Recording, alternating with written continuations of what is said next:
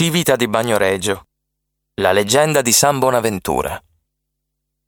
Arroccato su uno sperone di roccia, circondato da un'ampia conca dall'aspetto lunare, Civita di Bagnoregio si raggiunge soltanto percorrendo a piedi un lungo ponte a strapiombo sulla vallata.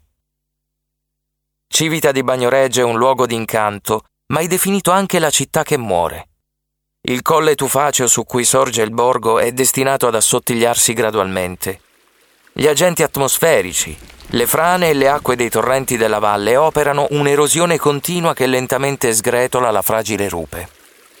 Una volta attraversato il ponte pedonale e varcata Porta Santa Maria scavata nella roccia, si scopre un piccolo mondo suggestivo, tanto silenzioso quanto pittoresco. Camminando sui ciottoli ci si addentra tra vicoli e piazzette. Le case medievali sono in pietra, basse, rallegrate da balconi fioriti e con le tipiche scalette esterne dette profferli. Tra palazzi trecenteschi e botteghe, ricordo di un tempo vivace, si giunge nella piazza principale dove si affaccia la chiesa di San Donato. Al suo interno è custodito un crocifisso ligneo ritenuto miracoloso. Si racconta che nel 1499 si diffuse nel territorio un'epidemia di peste una donna che era solita pregare davanti al crocifisso un giorno udì una voce che la rassicurò sull'imminente fine della pestilenza. Di lì a poco l'epidemia scomparve e tutti gridarono al miracolo. Ogni anno, il giorno del venerdì santo, il crocifisso viene portato in processione. Qualcuno ritiene pure che il volto di Cristo diventi sempre più sofferente man mano che la processione si allontana dal borgo di Civita per giungere oltre il ponte nel vicino Bagnoregio. Per conoscere un'altra leggenda dobbiamo invece affacciarci al belvedere di San Francesco Vecchio. Qui ci si espone sulla rupe dove si trova la grotta di San Bonaventura.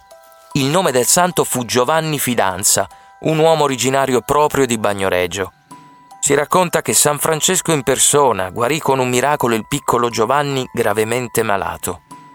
Quando ciò avvenne, il santo stesso esclamò: Oh, Bonaventura! E fu così che Giovanni Fidanza decise di farsi monaco anche lui e per il suo grande operato diventò San Bonaventura. Infine è il nome stesso di Bagnoregio a nascondere una storia misteriosa. Forse deriva dal latino Balneum Regis, che significa bagno del re. La leggenda racconta che Desiderio, un re longobardo, guarì dalle ferite di guerra semplicemente immergendosi nelle vicine acque termali della zona. Civita di Bagnoregio è un borgo minuscolo eppure è uno scrigno di bellezze. Persino quando è circondato dalla nebbia della valle sembra come sospeso su una nuvola. La sua fragilità è il tesoro più grande.